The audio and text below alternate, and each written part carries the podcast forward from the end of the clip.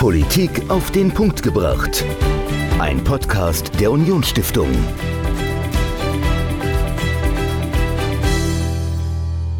Hallo und herzlich willkommen zu einer neuen Folge Politik auf den Punkt gebracht. Ich bin Dominik, mir gegenüber ist Michael und äh, Michael, in der letzten Woche haben wir mit, oder hast du vielmehr mit äh, Ralf Schuler über das Thema Meinungsfreiheit in Gefahr gesprochen und ich habe mir im Prinzip dasselbe Thema genommen diese Woche und habe mit einem anderen Autor, der äh, journalistisch aus einer, ja, vielleicht ganz anderen Ecke kommt. Also Ralf Schuler war ja beim Springer Verlag. Ich habe mit René Pfister gesprochen, der ist Journalist beim Spiegel, ist für den Spiegel in den U S A seit zweitausendneunzehn in Washington, ähm, ist dort hingegangen, hat viel über Trump berichtet und ähm, hat aber selbst dann in einem Viertel gelebt oder lebt in einem Viertel, äh, das komplett anders ist als Trump. Also ähm, gut bürgerlich, äh, er bezeichnet das äh, so hip wie Friedrich Merz, also es klingt so ein bisschen spießig. Und da hat er dann plötzlich et- die ganz andere Seite von äh, der U S A kennengelernt, von den U S A. Und auch eine, ja, gefährliche Seite, also zumindest gefährlich für die Demokratie, denn er hat festgestellt, man darf da gar nicht mehr alles sagen. Dir sagt bestimmt der Begriff Cancel Culture etwas. Ähm, hast du das irgendwo in Deutschland, äh, in deiner Berufsleben oder in, in deinem Umfeld irgendwo schon mal erlebt, dass jemand gecancelt wurde? Oder bist du selbst mal gecancelt worden? Ähm... Also ich habe es jetzt so konkret noch nicht erlebt, äh, aber man merkt schon, dass, ähm, also ich bin ja auch Pressesprecher vom Fußballverband mhm. und der D F B zum Beispiel gendert halt konsequent, ja. äh, ich gender nicht und da wird man schon mal ein bisschen schief angeschaut, aber das ist okay. Mhm. Aber äh, wenn man so manche Dinge hört von Universitäten, wo gewisse Meinungen nicht mehr zugelassen werden oder Leute ausgeladen werden und man irgendwie auch nicht die andere Meinung erträgt, dann ist das schon problematisch aus meiner Sicht. Ganz genau. Und äh, in der Analyse stimmt ihr René Pfister äh, mit überein. Er hat ein Buch darüber geschrieben, Ein falsches Wort, und zeichnet darin ganz, ganz viele Beispiele aus den U S A, aber auch aus Deutschland, wo eben genau das passiert ist. Jemand äußert sich und wird dafür von einem, ja, Mob, kann man so äh, sagen, im Internet platt gemacht. Äh, viele haben ihre Jobs verloren, weil sie sich einmal irgendwie kritisch geäußert haben oder es wurde von bestimmten Leuten völlig falsch aufgefasst und äh, ja, man wurde gecancelt im wahrsten Sinne des Wortes. Und das ist gefährlich. Darüber habe ich mit René Pfister gesprochen und das ganze Interview, das hört ihr jetzt. René Pfister mit mir im Gespräch über sein Buch Ein falsches Wort und wie unsere Meinungsfreiheit in Gefahr ist. Und dann darf ich mir gegenüber ganz, ganz herzlich begrüßen, aus den U S A frisch eingeflogen quasi, René Pfister, Journalist für den Spiegel in den U S A. Herzlich willkommen in Saarbrücken im Haus der Unionsstiftung. Freut mich sehr, hier zu sein. Herr Pfister, Sie sind, wie gesagt, als Journalist für den Spiegel in die U S A gegangen. zweitausendneunzehn war das. Äh, und als Sie da hingegangen sind, was hatten Sie denn für ein Bild von den U S A in den Kopf? Also mit welchen Erwartungen, Vorstellungen sind Sie in die U S A gereist zweitausendneunzehn? Ach, ich muss sagen, obwohl Trump ja damals Präsident war, war ich geradezu euphorisch, nach Amerika zu gehen. Meine Frau hatte da äh, ein halbes, dreiviertel Jahr an der Georgetown University studiert. Ich habe zwanzig Jahre lang ähm, äh, innenpolitische Berichterstattung gemacht, im Wesentlichen mhm. für den Spiegel und da auch wiederum im Wesentlichen über die Union geschrieben, also über C D U, C S U und in den letzten Jahren vor allem über Angela Merkel. Okay. Und ehrlicherweise war ich so ein bisschen gelangweilt, ist vielleicht ein hartes Wort, aber ich hatte das Gefühl, ich habe es jetzt gesehen, mhm. ja, und ich hatte wirklich Lust, mal ganz was anderes zu machen. Ja. Und ähm, dann sind wir in, in Washington angekommen und es war wirklich eine ganz, ganz tolle Erfahrung. Also auf der einen Seite äh, war es einfach interessant, natürlich über diese Trump-Jahre zu berichten und wir wurden da wahnsinnig freundlich aufgenommen, auch von unseren Nachbarn, da wo wir dann hingezogen sind. Und es war für mich einfach eine ganz wunderbare Erfahrung. Das glaube ich sehr gerne. Ich selbst war noch nie in den U S A. Ich habe hoffentlich dieses Jahr das Glück, zum ersten Mal hinzureisen und ich bin auch sehr gespannt. Also ich habe viel gelesen, viel, ähm, also ich kenne mich auch relativ gut aus tatsächlich mit der Politik, gucke Serien aus den U S A. Also ich habe auch so ein gewisses Bild, aber ich war noch nie dort. Deswegen bin ich sehr gespannt.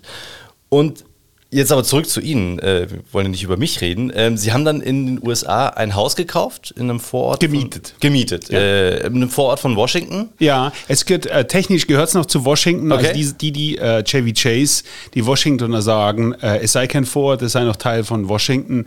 Es fühlt sich an wie ein Vorort. Also es sind okay. Einfamilienhäuser, äh, wenn man ein bisschen läuft, kann man in ein Restaurant gehen. Aber also für eine europäische Definition würde ich sagen, ist es ein Vorort. Ja. Okay, okay. Also es ist ja immer so dieser äh, Term Suburb, ist ja auch so immer, gehört ja eigentlich nur noch mehr zur Stadt wirklich, als dass es dann so das Dorf ja. ein paar äh, Kilometer außerhalb ist. Ähm, aber da sind Sie hingezogen. Ähm, in Ihrem Buch beschreiben Sie das Viertel als so hip wie Friedrich Merz.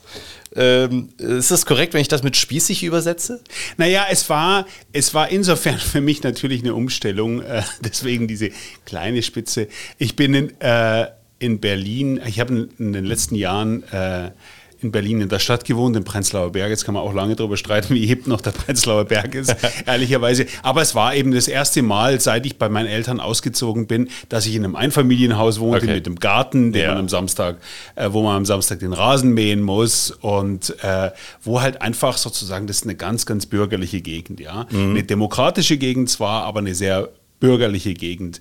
Ähm, und, ähm, und deswegen hatte ich das Gefühl, das ist einfach sozusagen ein Abschnitt in meinem Leben, wo ich jetzt in einem anderen, in einem anderen Umfeld einfach ankomme. Ja, ja, also das mit dem Spießig war jetzt auch gar nicht despektierlich gegenüber Herrn Merz gemeint, sondern es, es kann ja auch seinen Charme haben. Es hat ja auch seinen Charme. Ich lebe ja auch in einem kleinen Einfamilienhaus mit Garten, also von daher überhaupt nicht äh, böse gemeint.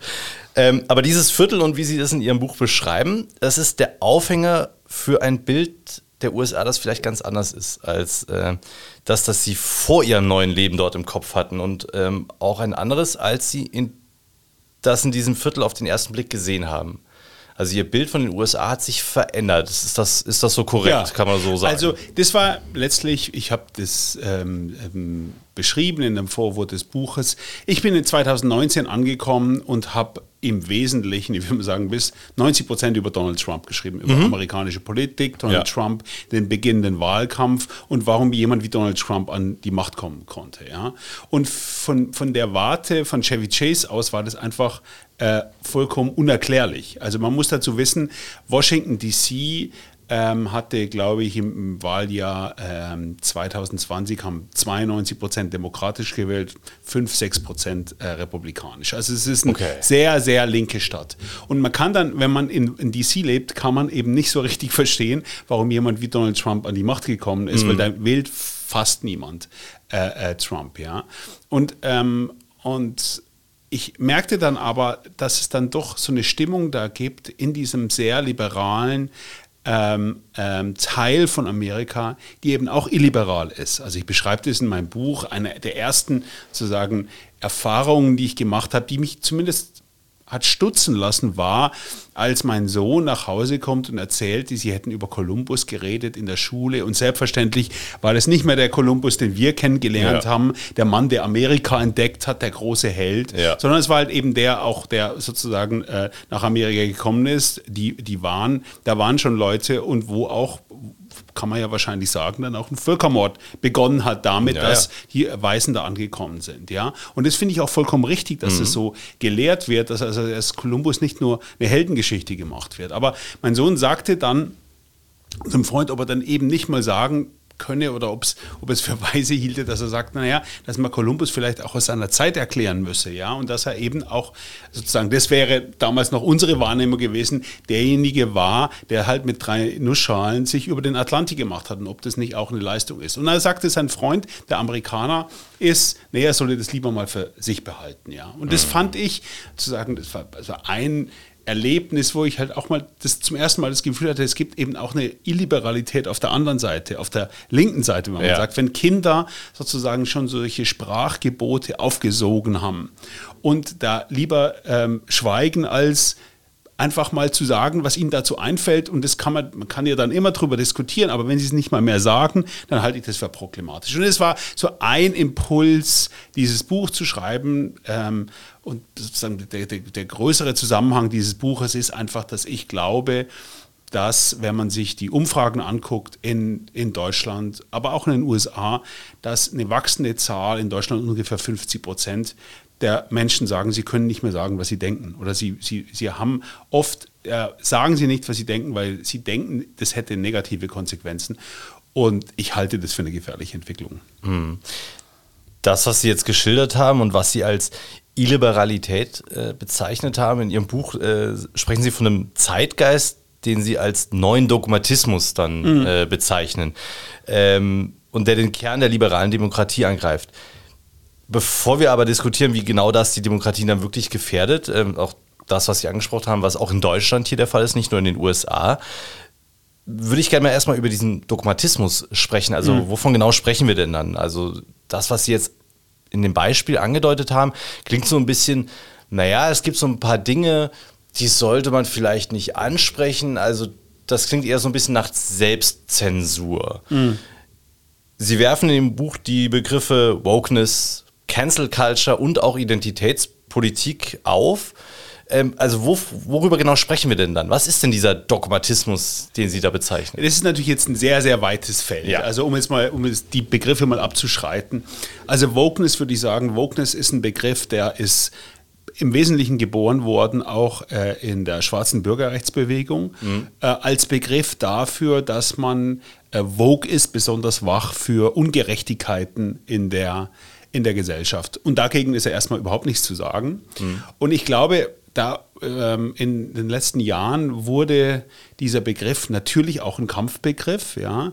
Aber ich glaube, da hat eben die linke Seite auch einen Anteil dran, weil Wokeness war eben nicht mehr dann irgendwann, können wir auch nur drüber reden, wie das passiert ist, aber irgendwann nicht mehr nur Menschen, die besonders empfindlich sind oder besonders waches Auge haben für Ungerechtigkeiten, sondern die insbesondere im Internet jeden verfolgen äh, und versuchen zu Schweigen zu bringen, der ihre Meinung nicht teilt. Also okay. Und ich glaube, das, das ist, dieser Begriff von Wokeness hat sich durchgesetzt, dass selbst die Woken, glaube ich, das war wiederum, wenn man so will, äh, ein Erfolg der, der Rechten in Amerika, dass der Begriff so vergiftet worden ist, dass sie den selber nicht mehr benutzen. Also Alexandria Ocasio-Cortez äh, ähm, hat da mal einen Tweet abgesetzt, dass sie, den, dass sie diesen Begriff selber äh, nur noch mit spitzen Fingern anfasst, weil das eben so negativ konnotiert worden ist. Ja. Ja. Ja. Cancel Culture. Also ich habe versucht, diesen Begriff in dem Buch so weit wie möglich zu umschiffen, weil er auch so inflationär gewor- gebraucht geworden äh, oder gebraucht wird.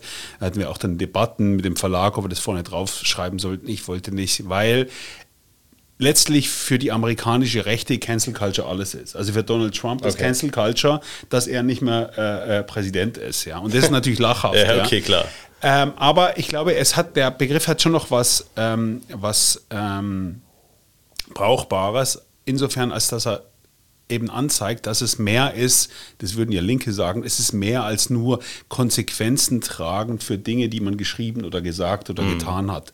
Sondern Cancel Culture, würde ich sagen, ist der Versuch, ähm, dass man oft mit den Mitteln des Internets, oft mit den Mitteln der persönlichen, des persönlichen Angriffs, oft mit den, mit den Mitteln der, des äh, Versuchs, eine künstliche Empörung zu kreieren, jemanden eben nicht nur sozusagen für seine Worte verantwortlich macht, sondern den Versuch startet, jemand aus seiner Sprecherposition zu drängen. Also dass man sagt, der ist, der kann jetzt nicht mehr Journalist für Medium X Y sein, der hat sich als äh, Politiker unmöglich gemacht, weil er sich außerhalb des demokratischen Diskurses gestellt hat. Also insofern ist es der Versuch, Cancel Culture, glaube ich, schon, das muss man dann genauer definieren. Jonathan Rauch hat das übrigens, ähm, der, der hat ein Buch geschrieben, ein amerikanischer ähm, Forscher von Brookings, das heißt die Verteidigung der Wahrheit, der hat da eine sehr schöne Liste mal aufgemacht, also sozusagen die Cancel Culture Check- Checklist, wenn man so will. Also es gibt da schon immer wieder bestimmte Merkmale, an denen man erkennen kann, wie versucht wird, Leute zum Schweigen zu bringen. Ja, mhm. Das ist, würde ich sagen, Cancel Culture. Das dritte, Identity Politics, ist eben erstmal auch was ganz Normales, glaube ich, was in der deutschen Politik auch schon immer üblich war. Sie haben ja die C S U als großes Beispiel ja, im Buch angeführt. Die Saar C D U könnte man die auch nennen, dass halt jeder, jeder sagt, ähm, also ich, wir müssen repräsentiert sein im politischen Prozess. Ja, so. Ja. Äh, und das ist ja erstmal total in Ordnung und ähm, gab es schon immer, ist mhm. ein Mittel, kann man jetzt gut finden oder nicht, aber ich glaube, das gehört irgendwie auch so, Demokratie ist Repräsentation, das gehört dazu. Ich glaube, Identity Politics, die, die, der gefährliche Turn, den Identity Politics genommen hat, ist, dass man sagt, also nicht, ich bin Saarländer und als Saarländer bringe ich meine Position vor, sondern ich bin Teil einer marginalisierten Gruppe. Ich darf nur noch zum, die, zu einem bestimmten Thema, zu, zu dem Thema, das mich betrifft, was sagen. Die anderen, die nicht zu dieser marginalisierten Gruppe gehören, haben äh, zu schweigen und zuzuhören mhm. und haben sich an diesem Prozess nicht zu beteiligen. Und ich glaube, also ähm, so sehr ich auch finde, dass natürlich jede Gruppe das Recht haben muss, seine politischen Anliegen vorzubringen, kann ja demokratischer Konsens nur funktionieren, wenn alle sich an diesem Diskurs beteiligen. Und der Versuch oder sozusagen der, eher der Versuch zu sagen, also be, zu, zu bestimmten Themen dürfen bestimmte Gruppen nichts sagen, glaube ich, führt ins Unglück. Mhm. Also das sind so die, die drei großen Begriffe, die Sie aufmachen, um diesen neuen Dogmatismus zu beschreiben. Ähm, wenn ich an Ihr Beispiel denke und auch wenn ich selbst zurückdenke an äh, meine Schulzeit oder auch an die Universität, also ich habe Wokeness auch noch als sehr positiv konnotiert tatsächlich kennengelernt. Also ein bisschen aufmerksam sein, vielleicht auch mal hinter die Dinge gucken, zu gucken, okay, äh, Kolumbus, nicht nur der große mhm. Abenteurer und äh, Entdecker, also ich meine, er hat auch noch das Falsche entdeckt, äh, woran er seinen Lebtag gedacht hat, dass er, dass er Indien entdeckt hätte, ähm, die Gewürzinseln, äh, wobei er ganz, was ganz anderes entdeckt hat. Aber dann, wenn man natürlich hinter die Figur schaut, dass man dann auch schon sieht, ja, der hat äh, die, die Einwohner, auf die er da auf diesen Inseln getroffen ist, äh, schrecklich behandelt, hat versucht, sie zwangszumissionieren, hat dann teilweise auch wirklich äh, halbe Stämme ausgelöscht. Umgekehrt natürlich genauso, die Leute, die er dann da, dort gelassen hat, um zurückzufahren, die haben auch nicht überlebt. Also ähm, das ist eine sehr grausame Geschichte und da sollte Absolut. man dahinter gucken. Ähm, aufmerksam, offen für alle Dinge. Ähm, und das haben Sie auch gesagt, also irgendwo ist dann was passiert, irgendwo ist dieses aufmerksam sein, aufmerksam werden auf bestimmte Ungerechtigkeiten, auf bestimmte Dinge, die vermeintlich dahinter stehen, ähm, ist umgedreht in ein Sagt das besser nicht, in Zensur oder Selbstzensur. Wo ist denn dieser Turn passiert? Auch ein großes Thema. Meine Theorie in dem Buch ist, dass es irgendwann äh, Ende der siebziger, Anfang der achtziger Jahre, insbesondere in Amerika, eine große Enttäuschung gab mit den Ergebnissen der Bürgerrechtsbewegung. Also mhm. in den sechziger Jahren, insbesondere in der Präsidentschaft von Lyndon B. Johnson, äh, wurde der Civil Rights Act verabschiedet, der jetzt sozusagen die offene Rassentrennung in Amerika dann auch beendet hat. Es gab andere äh, Gesetze, die auf den Weg gebracht worden sind, um die Benachteiligung von Schwarzen bei Wahlen zu, ähm, zu beenden, ähm, äh, um die Benachteiligung von Schwarzen im ökonomischen Bereich zu beenden, insbesondere bei der Frage, kriege ich ähm, äh, Unterstützung, wenn ich ein Haus kaufe? Hm. Dieses sogenannte Redlining wurde, wurde äh, beendet. Und es, damit war die Hoffnung verbunden, also gerade mit der Präsidentschaft von Lyndon B. Johnson, dass ähm, es jetzt diese krasse Ungleichheit in Amerika, dass die ein Ende findet. Also die ökonomische Ungleichheit, die soziale, dass nicht mehr so viele Schwarze im Gefängnis landen. Und das hat sich eben nicht materialisiert. Mhm. Also mit den Mitteln des liberalen Rechtsstaates, so haben damals viele argumentiert, die dann beginnen dann in den achtziger Jahren das entwickelt haben, was man heute Critical Race Theory nennt, ist, dass der liberale Rechtsstaat le- letztlich ein Problem ist, Teil des Problems ist okay. und äh, nicht Teil der Lösung. Also dass man ganz viel, dass solche Prinzipien wie jeder ist gleich vor dem Gesetz, solche Prinzipien wie die Meinungsfreiheit, dass die eben gut klingen, aber eben nur einer privilegierten Schicht ähm, dienen. Und dass man deswegen versuchen muss, diese Prinzipien nicht abzuschaffen. Ich glaube, das hat so keiner äh, sozusagen so drastisch keiner verlangt, aber dass man sie einschränken muss. Also mhm. ähm, es gibt es diese, ein Buch, das sehr interessant ist, wenn man sich sozusagen wirklich intensiv damit beschäftigen will. Das heißt, äh, ähm, ein Buch, der ist neunzehnhundertvierundachtzig in Amerika erschienen, das heißt The Words that Wound. Und da wird eben ähm, ganz vieles von dem, was wir heute sozusagen was so eingesickert ist in den Diskurs, theoretisch begründet. Also dass man, gibt es einen Aufsatz, dass man äh, sozusagen eine Neudefinition der Meinungsfreiheit braucht, dass eben ähm, nur bestimmte Gruppen sich beleidigend äußern können, nämlich privilegierte Gruppen, sprich äh, in, in Amerika Weiße. Also wenn sich Weiße rassistisch äußern oder herablassend gegenüber minorisierten Gruppen, dann ist das, muss man das sozusagen äh, äh, ähm, verfolgen, ahnden, mhm. aber umgekehrt eben nicht, weil im, im, die, die, die ähm, nicht privilegierte Gruppe ähm, sozusagen, bei denen ist es, so wird dann argumentiert, Teil der ähm, Selbstermächtigung, Teil eines Aufschreis einer, einer äh, nicht privilegierten Gruppe anzugehören. Und da kann man erkennen, wie eben der Versuch gemacht wird, sozusagen verschiedene Äh, verschiedene Gruppen einzuteilen und ihnen verschiedene Rechte zuzuweisen. Also so ein, okay. so ein ganz ferner Nachhall, wenn man so will, war die Debatte um die ähm, Antidiskriminierungsbeauftragte Ferda Ataman, die ja bei uns im Spiegel mal einen, einen Text geschrieben hat, warum sich die Deutschen, ich äh, vereinfache jetzt mal, äh, nicht so anstellen sollten, wenn sie, wenn sie Kartoffeln genannt werden. Mhm. Ja, dann haben sich ganz, ganz viele Leute aufgeregt, aber ich glaube, ihre Argumentation war eben sozusagen, das ist, also ähm, es gibt marginalisierte Gruppen und diese marginalisierten Gruppen versuchen dann halt sozusagen ihre Position in der Gesellschaft so zu artikulieren und auch ihre Marginalisierung auszudrücken. Und, und so sind ganz, ganz viele theoretische Konstrukte sozusagen, die damals entwickelt worden sind, sind dann langsam in den Alltag eingesickert. Okay, okay. Ähm, also das klingt, also wenn ich das versuche zu, zu verstehen, diese, diese Debatte und, und diese Gedanken auch, die dahinter stehen, ich kann diese Argumente durchaus nachvollziehen, dass man sagt, okay, als marginalisierte Gruppe, das System ist offensichtlich auch gegen uns und wir versuchen jetzt irgendwo einen Weg zu finden, um uns sichtbar zu machen, um uns hörbar zu machen, um auch für unsere Rechte zu kämpfen. Das kann ich sehr, sehr gut nachvollziehen. Mhm. Aber für mich klingt das auch wieder, dass diese Argumentation oder die Lösung, die man versucht vorzuschlagen, also die Leute einzuteilen in Gruppen, ist das nicht im Prinzip genau das Gleiche, was man dem Privilegierten vorwirft?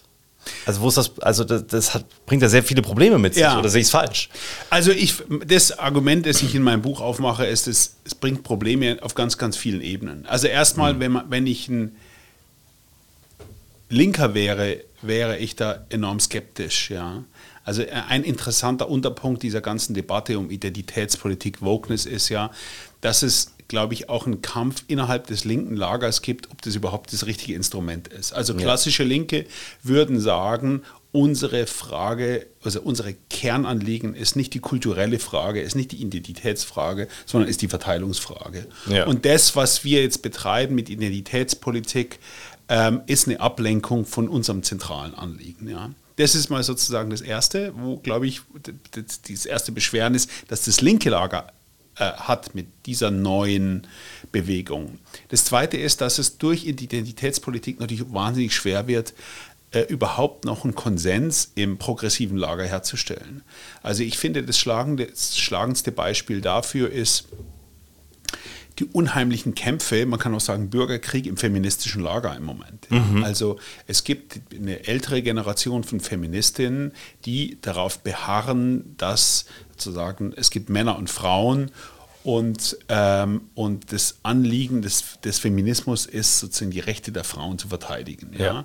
Und das beißt sich unheimlich stark mit einer neuen ähm, feministischen Generation, die halt auch eine neue Definition von Frau sein hat, die sagt, also es sind nicht nur Frauen, äh, ähm, Frauen sind nicht nur biologische Frauen, sondern Frau ist jeder, der sich als Frau definiert. Mhm. Und das kreiert natürlich unheimlich viele ähm, äh, Probleme, weil das dann am Ende dann auch erlaubt, dass ähm, äh, sozusagen biologische Männer, die sich dann als Transfrauen definieren, ähm, ähm, dann Zugang haben zu Schutzräumen für Frauen ähm, ähm, und äh, zu Frauengefängnissen und so weiter. Es ja. wirft alle möglichen äh, Probleme auf im Sport. Und da gibt es einen unheimlichen Streit, der sehr unversöhnlich ist. Ja? Das Gleiche gilt für die Frage, sozusagen, es gibt ein unheimlich, gerade in Amerika, das ist bei uns noch nicht so angekommen, sozusagen Streit zwischen, zwischen äh, den, äh, einer älteren Generation von weißen Feministinnen und den intersektionalen Feministinnen, weil die sagen, letztlich diese alte Generation von weißen Frauen hat letztlich nur ihre Interessen durchgesetzt und hat nicht gesehen, dass schwarze Frauen möglicherweise ganz andere äh, äh, Interessen haben und auch unterdrückt wurden von weißen Frauen. Ja? Mhm. Also diese ganze, diese ganze intersektionale Theorie, wenn man so will, äh, sozusagen hat einen Bürgerkrieg im linken Lager ähm, ausgelöst und macht es unheimlich schwer, überhaupt noch ähm, dann gemeinsam zum gemeinsamen Common Ground zu finden. Ja? Und ich ja. glaube, das ist auch ein Grund, warum sie die Grünen im Moment so schwer tun, weil da so ganz viele verschiedene Kräfte äh, wirken und es unheimlich schwer ist, da in, selbst in dieser kleinen Welt der Grünen dann noch äh, einen Konsens zu finden. Ja. Hm. Nur ganz kurz äh, für alle, die vielleicht mit dem Begriff nichts anfangen können. Intersektionalität ist im Prinzip Identitätspolitik noch, noch weitergeführt, wenn ich es richtig verstehe. Also oder? Intersektionalität bedeutet, ähm, dass es verschiedene Diskriminierungsmarker gibt. Okay, ja. Ja. Also, ähm, wenn Sie so wollen, nicht diskriminiert ist der weiße heterosexuelle Cis-Mann. Ja. Und dann gibt es aber, und das stimmt auch, also ich finde, das Analyseraster ist ja auch gar nicht falsch. Also sozusagen, es gibt natürlich Diskriminierung gegen schwule Männer. Und dann, das, die intersektionale Theorie würde dann sagen, also schwule Männer werden diskriminiert, aber ein schwarzer schwuler Mann wird noch mehr diskriminiert. Und ja. sozusagen diese, diese ähm, deswegen Intersektionalität, diese Diskriminierungsmarker, wenn man so will, äh, überkreuzen sich. Mhm. Ja. Aber diese Intersektionalität äh, ist eben auch sozusagen ein Grund für diesen Bürgerkrieg im linken Lager, weil jeder natürlich sozusagen darauf beharrt, Opfer zu sein und es auch so einen gewissen Anreiz dafür gibt, seine Opferkriterien nach vorne zu stellen. Und, und das führt dazu, dass sozusagen innerhalb von bestimmten Gruppen es so eine Konkurrenz gibt und auch so eine Unversöhnlichkeit, weil jeder sagt, ja, du bist privilegierter als ich und du kannst meine Position überhaupt nicht nachvollziehen und erklären. Okay, das heißt, es ist eigentlich, wenn ich das jetzt mal böse sage, ein Wettbewerb, wer ist das größte Opfer? Also ich, ich würde das so nicht sagen, aber das kann dazu führen, ja, ja. weil natürlich ähm, es, es, also wenn Sie zum Beispiel die Literatur, die feministische Literatur angucken, die, die neuere in den U S A, das ist eine einzige Anklage mhm. letztlich gegen weiße Frauen, weil, weil der Vorwurf gemacht wird, wie ich gesagt habe, also ihr seid letztlich auch eine, eine privilegierte Gruppe und habt die, die, die, die, die ähm, die Marginalisierung, die Unterdrückung von anderen Gruppen nicht gesehen. Transfrauen, schwarze ja, Frauen ja. und so weiter. Okay, okay. Ähm, als Reaktion auf diese, ähm, auf diese Debatten, auf diese Diskurse und auch auf äh, ja, dieses, diesen Streit darüber, wer, also über verschiedene Formen und, und Arten und, und Ausmaße von Diskriminierung, gab es dann gegen, als Gegenreaktion auch ja, sehr, sehr harte Vergleiche. Also beispielsweise, äh, das schreiben Sie auch in Ihrem Buch, ähm, wurde Wokeness mit revolutionärer Wachsamkeit gleichgesetzt. Also ein Begriff, äh, der, wie Sie schreiben, unter Josef Stalin Konjunktur hatte. Äh, ist das denn übertrieben, dass man Wokeness mit revolutionärer Wachsamkeit, äh, also im Prinzip dem, dem Aushorchen und Ausspionieren der, der Nachbarn, ich denke da so ein bisschen an das Leben der anderen, also läuft es darauf hinaus, dass man guckt, okay, wer diskriminiert jetzt wen und äh, wirklich genau und penibel drauf achtet, wer darf was sagen und wer darf nichts sagen? Geht es dahin oder ähm, ist, das, ist das völlig überrissen? Ob es dahin geht, also der, der Begriff, also den Vergleich mit der revolutionären Wachsamkeit von, kommt von Kerstin Decker, von einer, mhm. von einer, von, von einer ähm, Theaterkritikerin des Tagesspiegel, die in der D D R aufgewachsen ist, äh, so, soweit ich das richtig sehe, und die das eben dadurch kritisiert. Ich glaube, was schon so ist, ist, wenn man sich auf, diesen, auf diese Gedankenwelt einlässt, dass man halt überall ähm, quasi ähm, Grenzüberschreitungen, sprachliche ähm, äh, Grenzüberschreitungen ähm, ähm, feststellen will äh, und die ausmerzen, dann wird es natürlich, es wird, der, der Diskurs wird wahnsinnig schwierig, weil dann jeder, jeder natürlich sozusagen seine eigene Empfindlichkeit so nach vorne stellt. Mhm. Ja. Ich glaube, ein Teil dessen, was wir da diskutieren, wie immer Sie das nennen wollen, Wokeness, Ähm, die, ich habe es immer die illiberale Linke genannt in dem Buch, ist, ist auch, und ich glaube, das gehört auch zur, zur theoretischen Fundierung, wenn Sie so wollen, dass es ganz stark aus der postmodernen, äh, ähm, sozusagen aus dem postmodernen Denken kommt und dass man sagt, also letztlich Sprache und Macht fällt zusammen. Ja. Und durch, die, durch das Kontrollieren von Sprache, durch das Umformen von Sprache, ja, ähm, äh, erreichen wir eine bessere Welt. Und ich glaube, dass das äh, vielleicht zum Teil stimmt, aber in weiten Teilen eben nicht. Und das führt natürlich zu, dazu, dass ganz, ganz viele Leute genervt sind, nachgerade aggressiv werden. Also ich meine, das simpelste Beispiel ist sicher die Gendersprache. Ja. Ja. Können wir jetzt lange drüber reden, wie, wie sinnvoll das ist. Aber ganz, ganz viele Leute, und das kann ich zum Teil auch verstehen, reagieren natürlich empfindlich, wenn man ihnen vorschreibt, wie sie zu schreiben, wie sie zu sprechen haben. Ja. Also wir, im Journalismus, ähm, wir erleben das, äh, ich erlebe das immer wieder, dass dann Texte erscheinen, wo ein Gendersternchen ist. Die Leute, also viele Leute reagieren da richtig allergisch dagegen. Ja. Ja. Wir hatten natürlich auch beim Spiegel darüber eine Debatte, ob wir das einführen sollten. Es gab auch eine Fraktion bei uns, die das wollte, aber wir haben es dann letztendlich gelassen. Ich glaube okay. auch aus den richtigen Gründen. Also erstens ganz praktisch, weil zwei Drittel der Leute lehnen das einfach ab. Und zweitens glaube ich auch, und dieses Argument würde ich auch unterschreiben, ist, wenn man den Gender-Stern benutzt, oder den Gender-Doppelpunkt, wie immer das dann aussieht, dann glaube ich, empfinden die Leute das auch als so politische Vorfestlegung. Ja. Weil die Leute haben das Gefühl, wer sich so ausdrückt, es guckt äh, auf, durch eine bestimmte politische Brille auf die Welt, ja. Und ich finde, und jeder guckt irgendwie durch eine politische Brille durch die Welt, aber wenn wir das sozusagen als Standard festgelegt hätten für den Spiegel, dann hätten viele Leute gesagt, naja, sozusagen, das sind halt jetzt alles sozusagen diese neuen Linken, ja. Und mm. das halte ich für schwierig, wenn man nur schon sozusagen durch die Art und Weise, wie man redet, das so erkennen lässt. So, und ähm, ich glaube, da, daher kommt auch, also sozusagen, die Gendersprache ist wahrscheinlich das, das sozusagen das Offensichtlichste und auch im Moment vielleicht das Polarisierendste, was das mhm. betrifft, was ich in meinem Buch da beschrieben habe. Ja. Wenn wir uns jetzt mal das Ganze irgendwie versuchen zusammenzufassen und sagen, okay, also die Anliegen sind ja durchaus sehr, sehr nobel dieser, äh, dieser linken Bewegung, dass sie eben äh, sich für marginalisierte Gruppen einsetzen, für Minderheiten und die versuchen sichtbar zu machen, für deren Rechte einstehen und äh, gegen Systeme kämpfen, die, die sie für ja, äh, kontraproduktiv halten in diesem Sinne oder die kontraproduktiv auch wirklich sind. Und gleichzeitig ähm, stoßen sie mit ihren Mitteln aber auch auf harte Gegenreaktionen, ähm, wie Sie es ja bei der Gendersprache auch beschrieben haben. Die Leute er- reagieren allergisch und, und stecken dann wiederum selbst in eine Schublade. Also da, da scheint man ja überhaupt nicht weiterzukommen, sondern es ist festgefahren, es ist teilweise, Sie haben es vorhin gesagt, unversöhnlich, dieser Diskurs. Wie kommen wir denn da raus? Also gibt es einen Weg, wie man da rauskommt ähm, und wieder zu einem...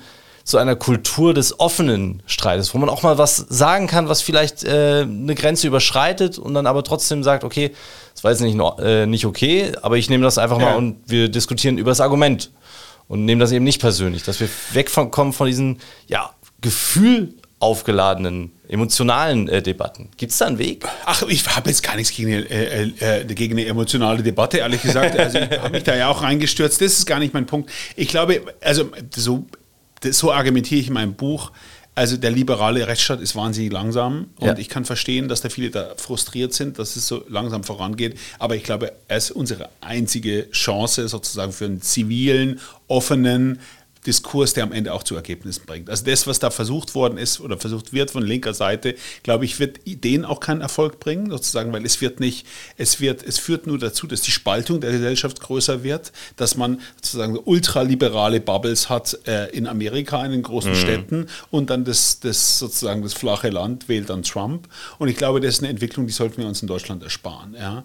Ähm, und dazu gehört, glaube ich, dass äh, oft sozusagen, dass die Linke einsieht, dass sie damit keinen Erfolg hat und aber auf der anderen Seite auch, dass die, die konservativeren Parteien schon irgendwie sozusagen den Leuten aufs Maul schauen, aber auch nicht das ähm, tun, was jetzt die Republikaner in Amerika tun. Also ich bin jetzt ehrlich gesagt gar nicht sozusagen, es gibt jetzt im Moment eine Debatte, ob man die Sprache der AfD übernimmt. Ich bin immer dafür, dass man keine sozusagen super extreme Sprache verwendet. Ich glaube nicht, dass das das Kernproblem ist. Sozusagen, was die Republikaner im Moment machen in Amerika ist letztlich, dass sie auf eine illiberale Bewegung von links mit illiberalen Mitteln äh, reagieren. Also mhm. das finde ich, und das war noch, das ist noch nicht passiert, als ich das Buch geschrieben habe, zumindest nicht in dem Maße. Also ich habe ja ein Kapitel drin über Cancel Culture von rechts, aber das hat jetzt nochmal ganz neue Formen angenommen, dass letztlich DeSantis vor allem, also einer der republikanischen Präsidentschaftsbewerber, aber Trump auf seine Weise eben auch versucht oder das Versprechen abgibt, in Florida wird es ja gemacht, letztlich mit den Mitteln des Staates quasi alles zu bekämpfen, was nicht ins eigene Weltbild reinpasst. Ja. Ja? Und für die ist Viktor Orbán der ganz, ganz große Held und das große Vorbild, weil die sagen, der hat das geschafft, was wir wollen, nämlich die woke Ideologie auszustampfen, mhm. indem wir, indem er die Schulen kontrolliert, die Universitäten kontrolliert, und das ist das, was wir auch machen müssen. Ja? Und Und, ähm, und das halte ich ehrlich gesagt auch für falsch. Ja, jetzt kann man eine lange Debatte darüber führen, wie sehr die Amerikaner, wie sehr das Recht ist, letztlich des Staates und auch von Eltern, quasi den Schullehrplan zu bestimmen und so. Das kann man eine nu- nuancierte Debatte darüber führen. Nur, also ich habe da gerade drüber geschrieben für den Spiegel, die Art und Weise, letztlich alles aus den Schulen zu verbannen, was, was man für Vogue ist oder man für Vogue ja. hält, halte ich auch für einen großen Fehler, weil was wir doch brauchen, ist sozusagen den offenen Diskurs darüber, den Streit darüber. Das ist, ich mein Buch ist jetzt gar nicht aus einer linken oder rechten mhm. oder wie auch immer Perspektive geschrieben, sondern was mich störte eben ist, dass es diesen, diesen breiten Diskurskorridor, dass der versucht wird von der Linken äh, einzuengen ja. in, in den U S A und dass das nach Deutschland schwappt. Und ich glaube, dass, dass da niemand was von hat. Ja. Vielen Dank. Letzte Frage an Sie. Wie hat sich denn nach dem Buch und nach dem, was Sie jetzt in den letzten Jahren erlebt haben, Ihr Bild von Amerika nochmal verändert? Also hatte ich jetzt, also sozusagen durch mein Buch jetzt vielleicht gar nicht, ähm, es, also was, was mir, also einfach ganz, also für was ich wirklich für problematisch halte oder für ganz, ganz schwer ist, ob es jemals wieder sozusagen einen Weg zurück gibt zu einem Zustand, wo äh, es auf der einen Seite eine demokratische Partei gibt und auf der anderen Seite eine republikanische Partei, die zumindest mal irgendwie sozusagen den Eindruck macht oder daran erinnert, was sie mal war unter Reagan und äh, sogar noch davor, weil ich glaube, das ist so ähm, radikalisiert worden, dass sich das schwer zurückdrehen lässt. Ja. Mhm. Also selbst wenn Trump jetzt abgewählt, also nehmen wir mal an, Trump würde Präsidentschaftskandidaten, würde wieder verlieren, ich glaube, das würde schon eine Debatte bei den Republikanern in Gang setzen über die Frage, war das wirklich sozusagen der richtige Weg für uns? Ja. Aber es hat natürlich das, was in den letzten Pas- Jahren passiert ist, für eine Radikalisierung gesorgt, nicht nur der Partei, sondern auch des öffentlichen Diskurses, eine Veränderung der Medienlandschaft, also das, das, das Erkennen auch, dass man mit einem Ignorieren der Wahrheit sehr, sehr weit kommt, dass das ein mhm. großes Geschäftsmodell ist. Also da ist, wenn da mal die Büchse der Pandora geöffnet ist, ich, ich hoffe, dass man das zurückdrehen kann. Ich bin echt sehr skeptisch. Also ich würde, ich würde jetzt auch nicht sagen, dass das, das, steht, das Ende der amerikanischen Demokratie steht bevor, aber es ist auf jeden Fall schwerer geworden, weil jetzt halt alles schon probiert worden ist, was, äh, was dazu dient, bestimmten politischen Kräften ähm, einen Vorteil zu bringen, ohne Rücksicht darauf, wie sehr das der politischen Kultur schadet. Ja, wir werden das weiter beobachten, Herr Pfister. Vielen herzlichen Dank für das Gespräch. Wir haben wahrscheinlich viele Themen nur so gestreift und angerissen und ich empfehle jedem, Ihr Buch zu lesen. René Pfister, Ein falsches Wort. Äh, alle Links dazu finden Sie in den Shownotes und ja, ich bedanke mich herzlich. Es hat Spaß gemacht und sehr gespannt, wie ja, die Geschichte in den U S A und auch bei uns in Deutschland weitergeht. Dankeschön. Ich danke. René Pfister im Gespräch mit mir über sein Buch Ein falsches Wort, und das könnt ihr auch gewinnen. Wir haben zwei Exemplare, handsigniert von René Pfister, die könnt ihr gewinnen. Schreibt uns podcast at unionsstiftung punkt de und gewinnt eines der Exemplare, die wir für euch vorbereitet haben. Und dann hören wir uns in der nächsten Woche wieder. Bis dahin. Ciao. Politik auf den Punkt gebracht. Ein Podcast der Unionsstiftung.